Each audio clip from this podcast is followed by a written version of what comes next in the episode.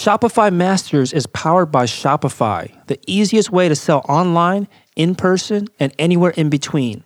To get an extended 30-day trial, visit shopify.com slash masters. All of our design is done in-house. All of our photography is done in-house.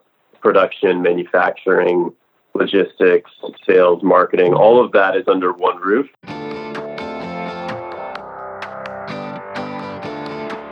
Hey, my name is Felix. I'm the host of Shopify Masters. Each week, we learn the keys to success from e commerce experts and entrepreneurs like you. In this episode, you'll learn what does it mean to be a full stack company, how to outsource parts of your business when you're a control freak, and how to create an effective product video. Today I'm joined by Eric and Josh from W&P Design. W&P Design brings new ideas to life in the food and drinkverse, makers of the Mason Shaker, Carry On Cocktail Kit, and more. And was started in 2012 and based out of Brooklyn, New York. Welcome, Eric and Josh. Hey, how are you? Hey, thanks for having us. Yeah, excited to have you on. So let's start with the products. You guys have lots of cool living products on your site. Uh, maybe tell us about what are some of the most popular ones that, that, that you guys sell. Yeah, so we got our start um, with the Mason Jar Cocktail Shaker, which was sort of a novelty and functional uh, cocktail shaker using a ball mason jar. And since then, we've kind of defined the company by producing products that are interesting uh, to us in the food and beverage world. So that includes both hard goods, uh, consumable goods, and content, so books. Um, we've kind of created a diverse line of products, everything from very giftable novel products to very functional tools uh, that can be used in the kitchen, both at home, um, at service. So it, it sort of spans a broad range of things, but at W&P Design, we kind of keep the lane that we run in food and beverage. Very cool. How did you guys choose this industry? How did you um, settle on the, the food and drink uh, world? So actually, back in college, I took time off from um, university and went to culinary school. So I spent time um, in Italy, actually, doing culinary school, learning sort of how to be a chef. And then after graduation, we both knew we wanted to get back in business together.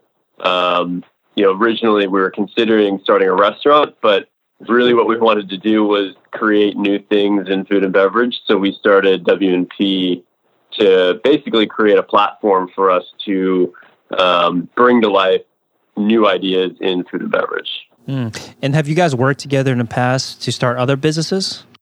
Uh, our first venture back in college, when when Josh got back from culinary school, uh, was a catering company uh, that we started. It was Josh, myself, um, a friend who's now a chef, and actually uh, our, our marketing director was our pastry chef. So, so we have all worked together in some capacity uh, in the past. Nice. And are you guys designers by trade? Like, how did you? Where where does this background come from to create new products? Yeah, I think uh, you know professionally, Josh uh, had a lot of experience on the culinary and sort of creative side.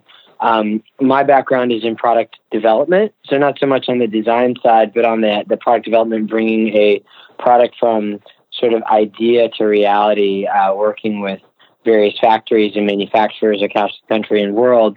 Um, so when when Josh and I first launched W&P, our first collection uh, was done with actually a, a retailer, West Elm, and we ideated, created, and physically built that line of goods ourselves.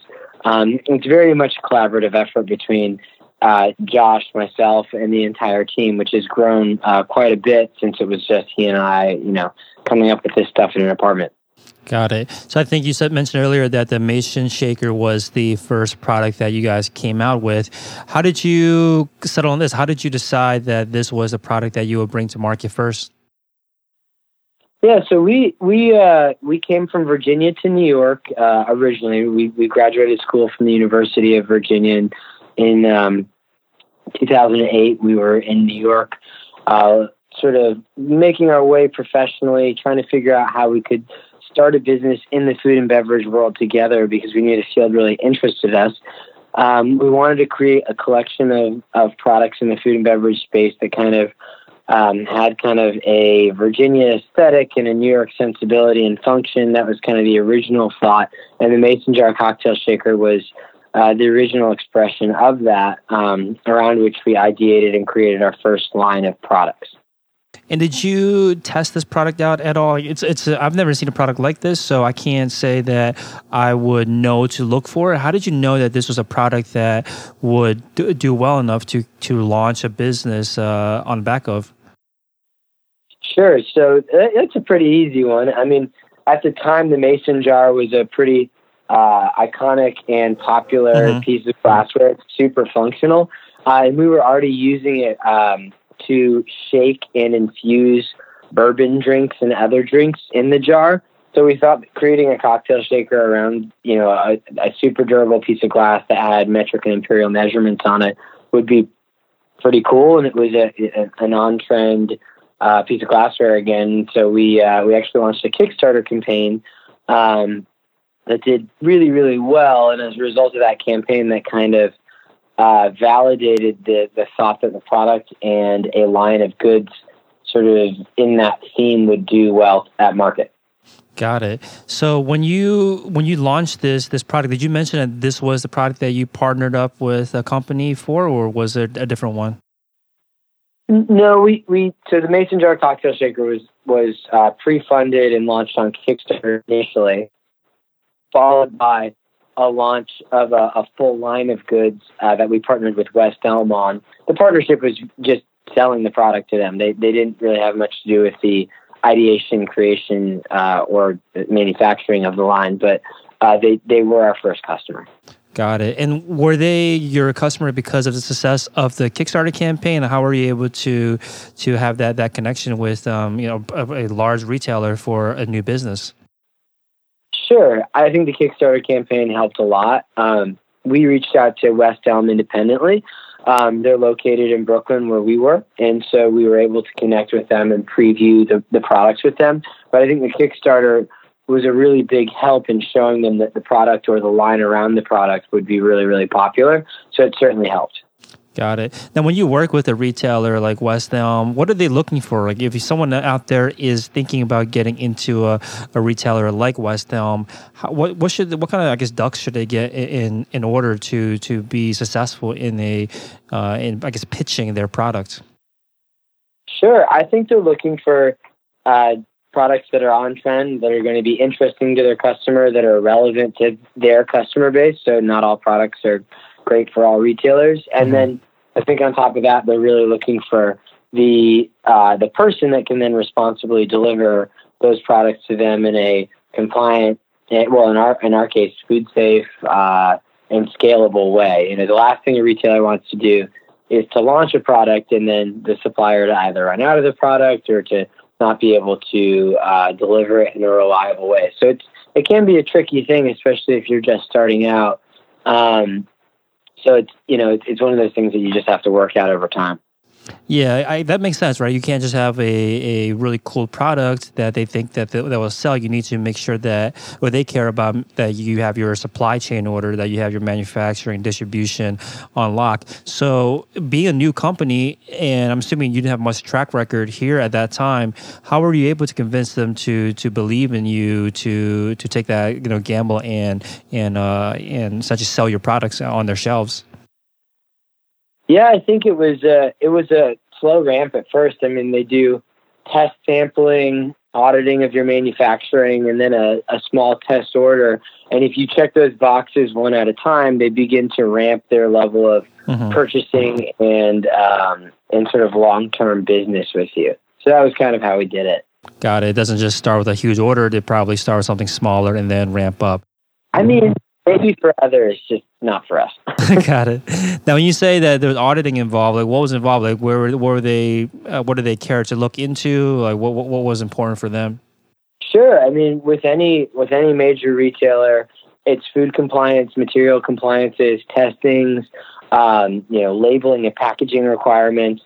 It depends on the customer, but for for some of the larger ones, there's a whole bevy of things that you kind of have to go through uh, in order to deliver something to market because the last thing a company like that wants to do is to purchase something from a small designer or retailer um, that might not be, you know, in our case, food safe, packaged correctly, um, you know, go through the rigors of shipping and, and that, that things of that nature that, um, that it might take. You know, if you, if you're creating a product in a warehouse in Brooklyn or Long Island or something as we were, it might be shipped three or four times before it arrives to the customer.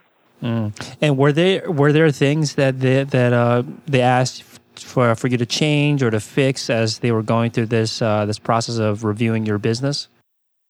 Sure. Yeah. I mean, packaging tweaks, uh, you know, labeling tweaks, things of that nature. It wasn't it wasn't too crazy, but there's always it's a two way street conversation. Yeah, I've heard this before where retailers are very, you know, picky, of course, about the packaging and labeling because it is going to be presented and represented on their shelves. What were some key things that if someone is to launch or start working with a retailer that they, you know, based on your experience, that they should keep in mind going into this possible review or audit process that they should make sure they have ready with their packaging and labeling?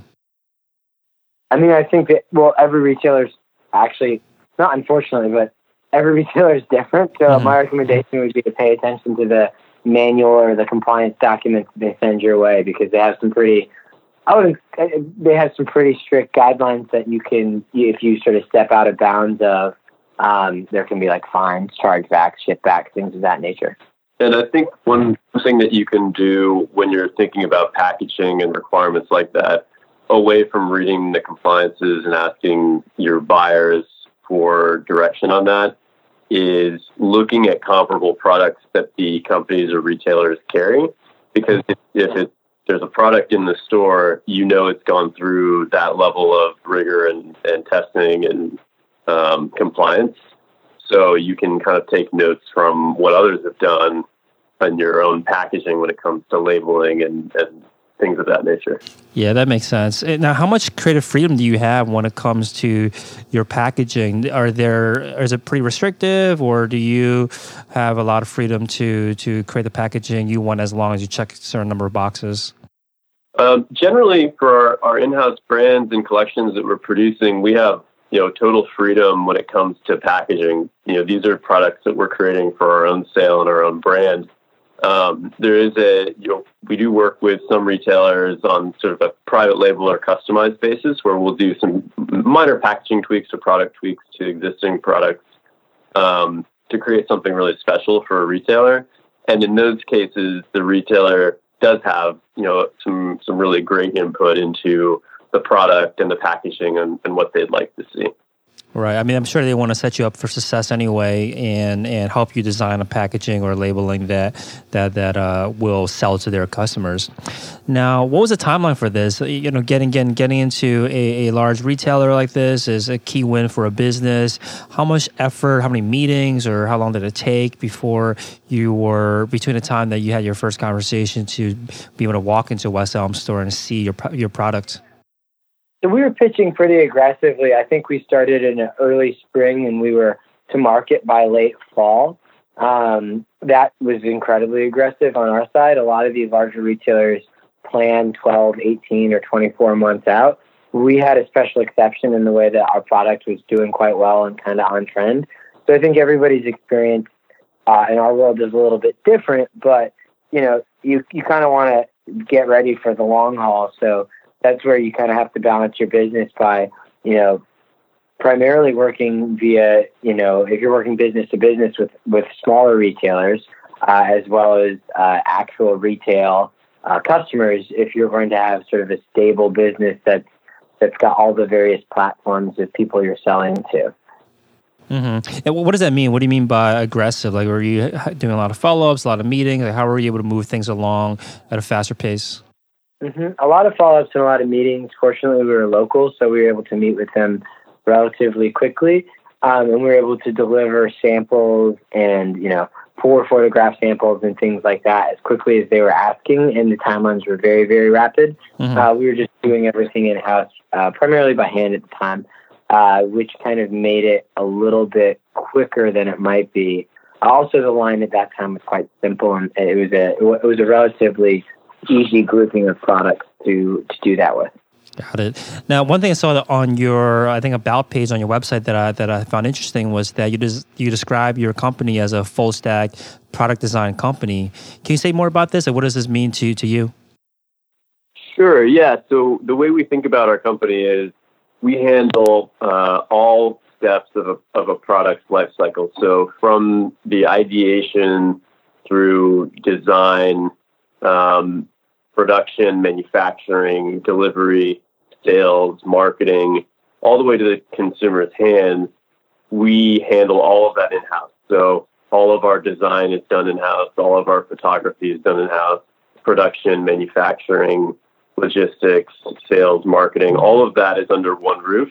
And what that allows us to do is have total control over seeing products through from sort of that kernel of an idea to a delivered good. And to us, that's super important because it, it really creates, you know, the truest expression of what that original idea was and delivers sort of the best product possible to an end user. Mm, similar to, I guess, like an Apple, the way that they design everything from beginning to, to end. Is that is a way that you like to model your business? Yeah, I mean, I think it was sort of a, inspired by that, but honestly, you know, driven most by by maybe us being control freaks at, our core, of just wanting to make sure that each step of the way we were involved in the in the process and driving it um, for what you know how a product comes to life. And I think that um, you know, in, in, my opinion, what what drives a lot of the success of our products is um, when we release it, we only release things that we're incredibly passionate about and happy with, um, and we we get to that point by um, taking part in each each step of the way and bringing that product to life. I, I would say rather than look at it from like an Apple perspective, almost look at it from a chef's perspective who's ideating a dish sourcing the ingredients from like a local purveyor farmer, uh, you know, preparing those ingredients, preparing that dish, and then serving the dish at you know a restaurant where he might have had all of the sort of input on what that restaurant or service sort of environment would feel like. Um, and, that's hopefully what we're able to do with our product. Got it. Now, on the other kind of extreme end of, of this, uh, on the extreme end, of the other side is that there are entrepreneurs that are outsourcing everything, right? They want to uh, hire out for all their different uh, tasks, different processes to other companies, other vendors. Um, and obviously, when you are, like you guys say, control freaks, it can make business difficult in other ways that, that maybe someone that's outsourcing everything doesn't experience. What have you run into? What kind of challenges do you do you uh, run into because you are controlling this entire stack? Certainly, and we, we, we have learned where, where to outsource certain things, whether it comes to fulfillment you know, initially when we launched, we were kitting, manufacturing, and fulfilling everything from our own sort of like full stack warehouse. Doing things like understanding that that's not the best way to do things and outsource. We've done those things in our business. When it comes to the actual product design, development, and delivery, though, um, it's really the, the delivery that we've kind of outsourced. Everything else we generally do in house unless it doesn't seem to make sense. We we do outsource some functions of our business, but whether it's marketing, um, social media, web development, sales, we do like to keep all of that in house uh, in Brooklyn. You know, we have a great design team that spans all aspects of design um, and project management, product development. It's a very collaborative and fun environment, and you know, when we run up against something where we think it's you know less than efficient use of our time to have it in that sort of full stack process. So we'll try and figure out where to outsource, and and so you know we we've done that over time. Mm-hmm. Now, I'm sure that you aren't the only control freaks that are that are uh, listening to to this podcast. So, what tips do you have for others out there that need to learn how to let go of their business a little bit more and begin to outsource pieces that they've held on to so tightly? Sure thing. I, I, think it would be always understanding where you're at in in the stage of business that you're at. So um, when it comes to say fulfillment, um, trying to recognize where you're at and asking others who might be in certain uh, similar situations or maybe one or two steps ahead of you. Uh, so we're constantly humbled by all the knowledge and information and resources that exist with other entrepreneurs in our space, and we're constantly talking to them to understand where they were at in their business when they either outsourced something or made the decision to bring something in house. Um, so it's it's a constant dialogue, and we found not only in New York, but in in that this sort of uh, space of people that are making things and delivering them and creating real tangible goods. It's it's one of those things that we've constantly reached out to others and talked to them and and weighed a number of people's opinions and decisions and then talked about it ourselves and implemented this sort of next steps for our company. Got it. Now, when you do sit down to think about the next product, what is that process like? How do you guys decide which product to work on next? Yeah, I mean we're we're constantly um, looking at sort of what's happening in the food and beverage landscape um, to sort of identify new ideas that, that we can sort of bring to the table. Um, you know, at this point, we've got uh, 30 people in Brooklyn that are all uh, very, very much into the food and beverage world and, and pretty active in that community.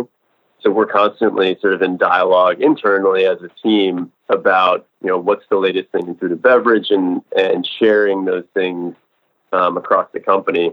And when we do sort of identify sort of a, a new um, thing happening in food and beverage, we all we all come together as a team, talk about it, and really brainstorm sort of how we could participate in that um, in that trend or in that in sort of like that movement in food and beverage. And whether it's a you know a project manager, a designer, an intern, people on the marketing team, sales team, everybody on our on our broader team kind of contributes to those ideas. And there have been you know products and projects that come from Josh and I. There have been products and projects that come from interns. Uh, interns at the company, it, it, really spans the entire group, um, which is really, really fun. Now, these uh, 30 people, are they actual employees of the business or are they almost like an informal, you know, board of advisors that you guys uh, use as a sounding board? Like how, how do they, what's their relationship with you? Sure, we have we have 30 full time employees in in Greenpoint in in Brooklyn, and then we have a lot of partners when it comes to third party outsourced uh, fulfillment, uh, some of our co-packing and all of that. But the, the team in New York is is at 30. Yeah. Very cool. Now, do you have a list of criteria or factors that you try to filter, use as a filter for all of the new product ideas that you know you at least like to see um, they hit a few a few of these before you invest the time and the resource into a new product? I think that from a very broad broad initial standpoint, we try and follow something that's macro interesting and or on trend, but it also has to be very interesting and on trend to ourselves. We're not just going to chase something because we, we think it'll do well. We have to genuinely be interested in the subject matter. And then from there, we kind of have a system of checks uh, internally and externally to make sure that the direction that we're going with a product develop or product that we're developing uh, is something that, that hopefully will be successful. And then we kind of keep an attitude that no matter how much time or or energy we put into a project, if we realize that it might be a, a sunk cost, we just sort of move on to, to the next one. So for as many okay to great ideas we've had, there there have been some that we've had to uh, sort of be humble about and, and kill, even if even if we get a, a little bit down the design and, and creation process. If it goes through the, the system that we've got and it seems to hit a wall or roadblock, oftentimes we kind of let that let the idea either go to rest or um, go to die. now, is it like a, a, market demand wall that hits where you realize that it might not sell as well as you would think, or like what are some reasons why you might essentially kill an idea that you've invested, that you've sunk, you know, like you mentioned, sunk costs, you, that you've you've you've sunk these resources into? Yeah, I think at the end of the day, where where projects really uh, are made or broken is is in our our final vetting process with buyers, customers, pre pre-screening the idea and once it gets to a certain point uh, with individuals and groups that we really care about that we think have a larger sense of the, the pulse of the market uh, there's a whole a bevy of those people whether it's influencers large box retailers uh, independent store owners uh, individual customers. We we try and be really um, proactive about pre-screening certain ideas and select ideas by a large group. And if it doesn't seem like it's resonating, we kind of go back to the drawing board. Got it. What's this pre-screening process like? Do you have like a prototype that you're giving to them? Like what, what's involved in testing the, the market before you, you you know blow this up and start sending this to manufacturers?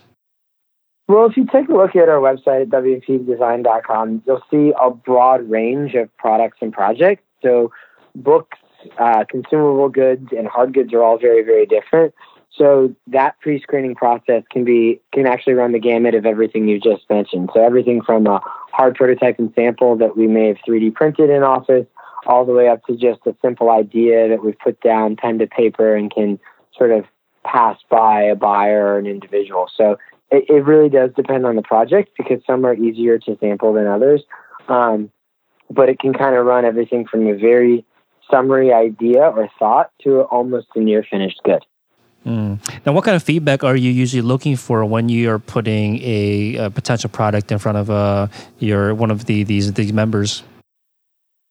Yeah, I think it's pretty easy when you're talking about uh, a good that someone would purchase or consume. So if it's an adverse reaction, um, it's pretty obvious. So it's, it's pretty easy. You know, it's kind of thumbs up or, or down. Would you want this? Would you not? Do you think this would you know resonate with your customer? Would it not? You know.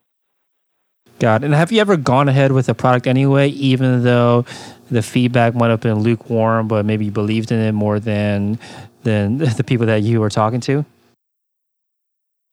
Sure, I'd say, I'd say for a lot of our projects, um, that may have been the case in certain fields because we are screening these things by so many people or so many different groups of people. Um, you know that a, a super influ- a super influential uh, barista or bartender might not have the same opinion that an at-home buyer at a retail store might have. So you might get really lukewarm. Um, you might get really lukewarm reception from from one type of person in a, in the very same field than than another, and you might just go ahead because you you have a hunch. Got it. Now, once you have decided to to uh, invest the time into creating a product, how is this all planned out? Like, talk to us about your the, the next step essentially after giving the green light on a new product. Uh, again, I mean, I don't want to give too broad of an answer, but because there's such a range, I mean, it could be anything from designing to pricing out to sampling. You know, when it comes to the food and beverage stuff that's consumed, we have to make sure that it can be food safe. There's consultations with food scientists. Um, really, it runs the, the gamut when it comes to the creative projects and printed materials, the books.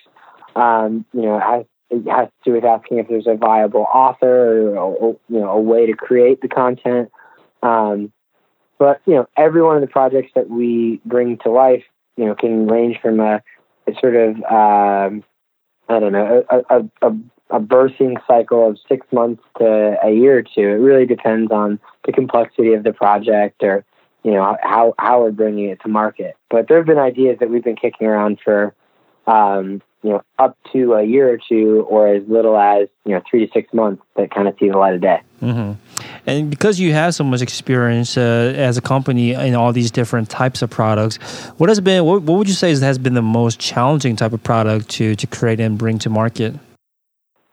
I think probably the carry-on cocktail kit. So um, we launched this product about a year and a half, two years ago, and it's been probably our, our best seller um, to date. And it's actually a, a, kit that allows you to make two cocktails on a plane. And, you know, we were kind of tired of the, the normal drink offerings on a plane, which were really not that great. Um, and we took it on as sort of a design challenge to make a, uh, a kit that could make two cocktails on a plane. Um, you know, when we started out, we were very excited about it, but quickly realized that we what we were trying to do was very difficult because we were trying to design a very small package that had a lot of mixed materials in it. Um, you know, we had small metal tools, we had some linen napkins, um, some consumable products that had to be um, created and, and formulated and tested the the mixed materials of that product made it pretty challenging from a design and production standpoint. Um, but at the same time, the those challenges and the the difficulty there, um, you know, resulted in a really rewarding product because we ended up with something that's incredibly unique um, that didn't exist in the market because frankly, it's really hard to make and and uh, we now have something that is is really fun and entertaining for um, people that love cocktails and and love to travel. Yeah, awesome. So, because you guys are creating some unique products, do you need to, or do you guys choose to patent or go down any of these kind of uh, find ways to protect the, the products and the ideas that you come up with? Sure. Yeah. I mean, we do, um, and we do for a number of our products. Um, you know, we we basically weigh each product and whether or not it's patentable. If if there is something out there that we can patent or copyright. Uh, but yeah, I mean, I think all of it's generally worth it. We hold a couple of patents currently. We've got a bunch of patents pending. Um, but yeah, that's uh, that's something that we've always kind of done as a practice. Um, in general, as a company, we you know we have been copied or knocked off and uh, imitated in the past, and in general, as a as a company, we try and just stay positive, innovative, forward thinking.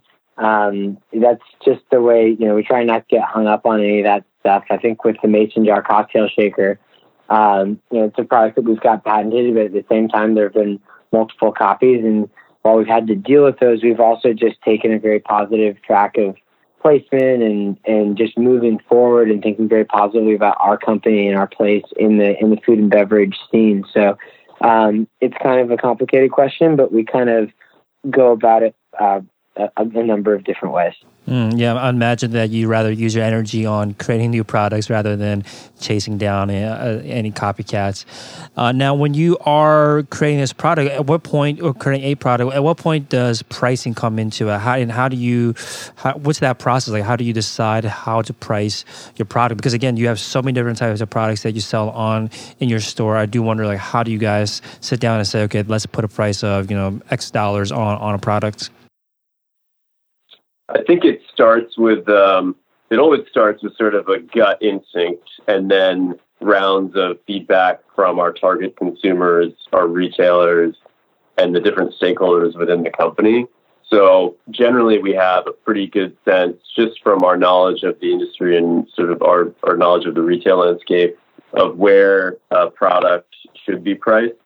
Um, but we always second guess that. So we always test that against feedback from sort of the, the target customer, whether that's a consumer or a buyer at a large retailer. And it's always a balance between, you know, the target cost or what you think it should be or what a consumer will buy something at, and then, you know, not compromising on the quality of that product. And sometimes we've had kill projects because we don't think that we can get a certain idea or product to market at a price that one is a business and two makes sense for the customer. So it's always a balance and a, constant conversation. Last thing we want to do is design and create this fantastic project or product that just is totally dissonant from what a customer would pay for it. No one wins. yeah. Now, when you're ready to bring that product to market, what's the the launch process like? How do you introduce this new product to to the marketplace? Sure. I mean, we generally launch it both uh, from a B2C standpoint, so from our business to mm-hmm. customers, retail customers on our website, on our Shopify site. And then we also launch it in a similar timeline uh, from a B2B perspective. So we're launching it to um, the great retailers, shops uh, across the country and world that support us and buy our, our products at wholesale and retail them in their individual stores. Uh, is it is it a challenge to line all of this up to make sure that it's all on the show? Uh, I'm sure the answer is yes. But so maybe I move on to how do you manage all of this to, to line all of the, the, the shops up to to release your product at the same time you do that you have it available on your site. Like how do you manage all of this? Sure. Yeah, you, you, you sort of answered the question yourself. Yes, it is a little bit complicated, but we have a fantastic marketing, sales, and project management team that kind of wants to design is turned over, once the production uh, processes are in place, it's on the you know the project management team, the marketing team, and the sales team is very careful balance in creating all of the materials, putting everything together. Uh, but we've got a fantastic team in Greenpoint that are constantly working on that, and it is always a struggle, and we're still refining how to do that. And we're, we're kind of batching things into seasons now, as opposed to in a rolling fashion at least that, that's ideal. um, but uh, yeah, it's a it's a constant balance and it's a total group effort. Mm-hmm. And now for the, the direct to consumer, the B2C business, where, where do you focus your, your marketing uh, resources and efforts?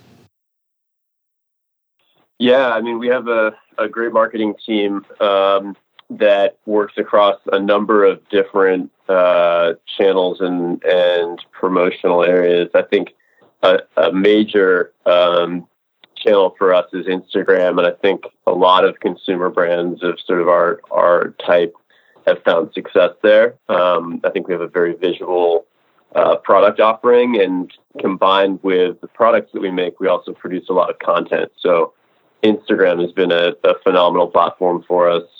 Um, email marketing is is also kind of like uh, tied for first place, I'd say. So those two, um, and we also engage with our our customer base and and followers as well. So we um, do a lot of influencer outreach and and try to get you know samples of products in people's hands that we know would appreciate it um, in a very organic way. Mm. You know, we found a lot of success in in getting the right product in the right people's hands um, and letting them letting them decide if they want to share it, but um, making sure that we're getting a good product to the right people. Got it. So with Instagram, are you using like paid ads or is it the influencer marketing approach? Uh, we don't use paid ads. Um, we only do uh, sort of an organic program where we're producing great content and hopefully our products speak for themselves when we get them in the right people's hands and, and they share them. Got it. Yeah, I'm sure everyone can check out the, the Instagram to see your your approach. Uh, for, for, for listeners, what kind of content are you focused on on producing for your for your page? Yeah, definitely. So you can check us out at at W and P Design on Instagram. Um, we do uh, share a lot in a couple different categories. So we share uh, recipes so across food and beverage. Um, it you know that's obviously a, a, really sweet spot for us given the sort of scope of what we're doing with the company. Um, so the full, full meals that come out of some of our cookbooks that we've published, or um, you know, just a simple cocktail recipe that's great for that season. All those live on our Instagram, so you can you can check them out there. And then we also share kind of you know more information about our products and and how you can use them at home. So whether that's a carry-on cocktail kit that is um, you know being used on a plane in, in kind of a novel way, or um, sort of our peak ice trays that are you know changing the way you can make ice at home. Um, we want to share sort of that functionality and the, the backstories behind the products with our followers on Instagram. Yeah, now, now I really see what you mean when I'm looking at your Instagram page about the organic approach because all the photos they don't scream product photos to me. They show lifestyle kind of uses of your product in the wild and not showing off your product in a way that comes off as salesy. Is that is that an intentional I guess an intentional approach to to demonstrate to to educate the the the, the consumer about how they can use your product? Yeah, absolutely. I think we take more of a sort of show rather than tell approach and really showing how you can use our products and, and, and how they can fit into your life um, versus just telling you about them. Um, and I think we try to do that across sort of all of our, our social efforts. Got it. And the, the photography is beautiful for this too. Is that all done in house? How do you guys uh, get the photos for, for Instagram? I'd say pretty much it's we, we do almost all of it in house. Sometimes we'll have partnered posts that influencers that will like sort of repost or share. But the vast majority of what you'll see, especially on our sort of constant living feed, um, is is all in house photography. Got it. Now, are people coming to the Instagram page or seeing your post, and then they're clicking over to to the site? Are you able to? Is that where that traffic is coming from Instagram, or are they typically coming from the influencers that that you're working with? I think it's the combination of both. But, but generally, we try to get people to our Instagram so that they can see, you know, the the broader breadth of what we're doing in food and beverage um, versus going directly from um, sort of a one-off product post. So we try to engage people so that they can see the full scope, um, and then bring them over to the, the website where they can hopefully shop and and uh, and purchase some of our products. Mm-hmm. Now, another thing that I see that you guys do well in terms of content are the the product videos that I see on on the website itself. How are how are these produced? For the product pages, Yeah, for the product pages, even on your home page, there's like a video playing immediately for, I, I believe, the the ice tray. So we do all of that content production in house. Um, that that's very important to us to kind of control that and and make sure that we're producing the best content possible. Um, so we try to have for for most of our product lines at least one product video that explains sort of what the product is and how to use it. Um, and then all of the, the product photography, both sort of the product itself and then also the lifestyle photos are done in house. Got it. Now, what are some key factors for an effective uh, product video? Like what are some things that you try to make sure are included or are demonstrated in each of your videos? Yeah, for us, you know, the, the videos that we have show the use of the product. So you you want to show the the core use of it in a very concise, um, visually you know, stimulating and impactful way. So that means you know not too long, like keep it short, keep it sweet, um, hit really the highlights, and you know with, with, sort of people's attention spans shrinking by the day, it's mm-hmm. super important to make sure that you can get your your point across very quickly. Um, and in addition, and you know, with with subtitles and and text overlay and things like that, they can help really hammer home the point of of how to use a product.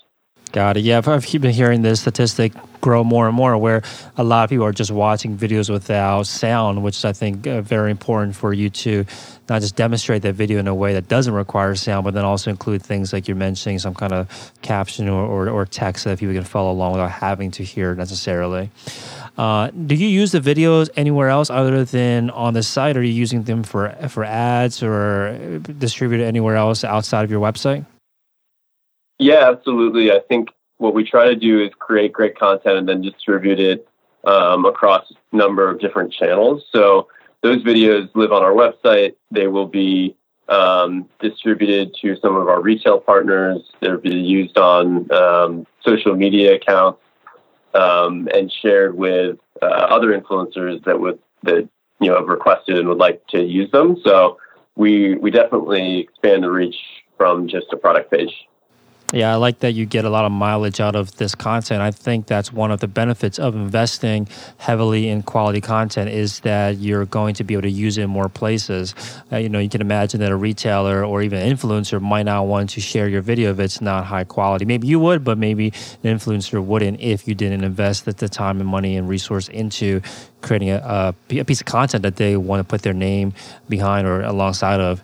Uh, now, I'm imagining a product like the, the uh, products that, that you're selling are going to kill it during Black Friday and Cyber Monday during that time of year. How do you guys prepare for for that that season? I mean, it's it's important for us to to address it and make sure there's a sale going and that we've got great new content. Uh, but it's also important for us to note that we've got a, a really wide audience and wide range of customers including a lot of independent retailers that depend on us to uh, to be supporting them. So we kind of we, we, we kind of sort of focus on them and our online uh, retail presence. We always make sure there's something new and interesting going on, and that we're paying attention to sort of the, full circle of, of our customers. Got it. Now, when you have so many um, so many retail clients, and when it comes to Black Friday, do you have to, or is there another level of management there to make sure that everything's coordinated? If they do want to, uh, you know, discount one of your products, and you have to make sure you match on your site, like what's involved when when you're in that situation? yeah, it's just a pretty high, like a highly involved dialogue with everybody. So everybody's on the same page because you want to make sure that your your products aren't found discounted deeply if if you haven't okayed it or or anything like that. We're we're fortunately still small enough that it's relatively easy to to handle, but um, it, it is something that we're super conscious of and we're always talking about. Got it. And you mentioned email marketing is also one of the, the key drivers for traffic and sales for you. What's your what's your process for collecting emails? And how are you able to build up a, large enough email list to to to build a business and launch products too? Yeah, over time, um, our marketing department has been really adept at partnerships, partnered posts, giveaways. I mean, we've been building our email list uh, for for years now, and I, it's it's part of you know a, a bunch of different strategies. But uh, some of the most effective ones have been partnered giveaways and and posts that we've uh, we've participated in with other like-minded brands over the past couple of years. How do how do the partnerships work? How do they help help grow your email list? Sure, it's a part of I mean an organic outreach with those other brands. They're reaching out to us, and we all run sweeps campaigns, giveaways, things of that nature that kind of add to our list over time. and then it's, natural too. People will uh, sign up to our list uh, on the website via our blog. You know, things that are going on, things of that nature. So it's it's kind of they come from all sorts of places. Got it. So you partner with uh, a, a, brand or a company that has similar audience as you, and they are running a sweepstakes or a giveaway, and they're promoting your product, promoting your brand, and basically you're reaching a whole new, uh, a whole new segment of of the marketplace that you might not have had before. Yeah, that's exactly right. Awesome. Uh, now, to run this business, you mentioned you know 30 employees. How do you guys? Uh, what kind of tools or applications, whether they be on Shopify or off of Shopify, do you rely on to to help run the business? Yeah, I think for from a Shopify standpoint, um, you know, I think over the first couple of years, uh, one of our biggest tools was um, Mailchimp and that in- integration with Shopify. Um, you know, we had a lot of uh, a lot of good luck with that.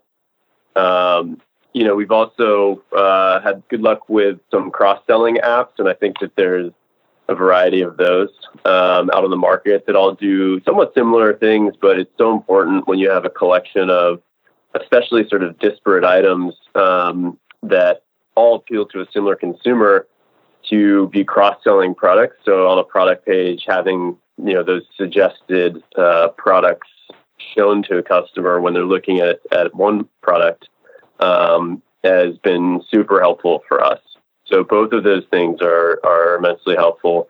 Um, from more of like a business standpoint, I think we've had a lot of success with um, some of the enterprise uh, technology like Slack or Dropbox and things like that. Very cool. Now, what, what's next for the business? Like, where do you guys want to see the brand grow over the next year?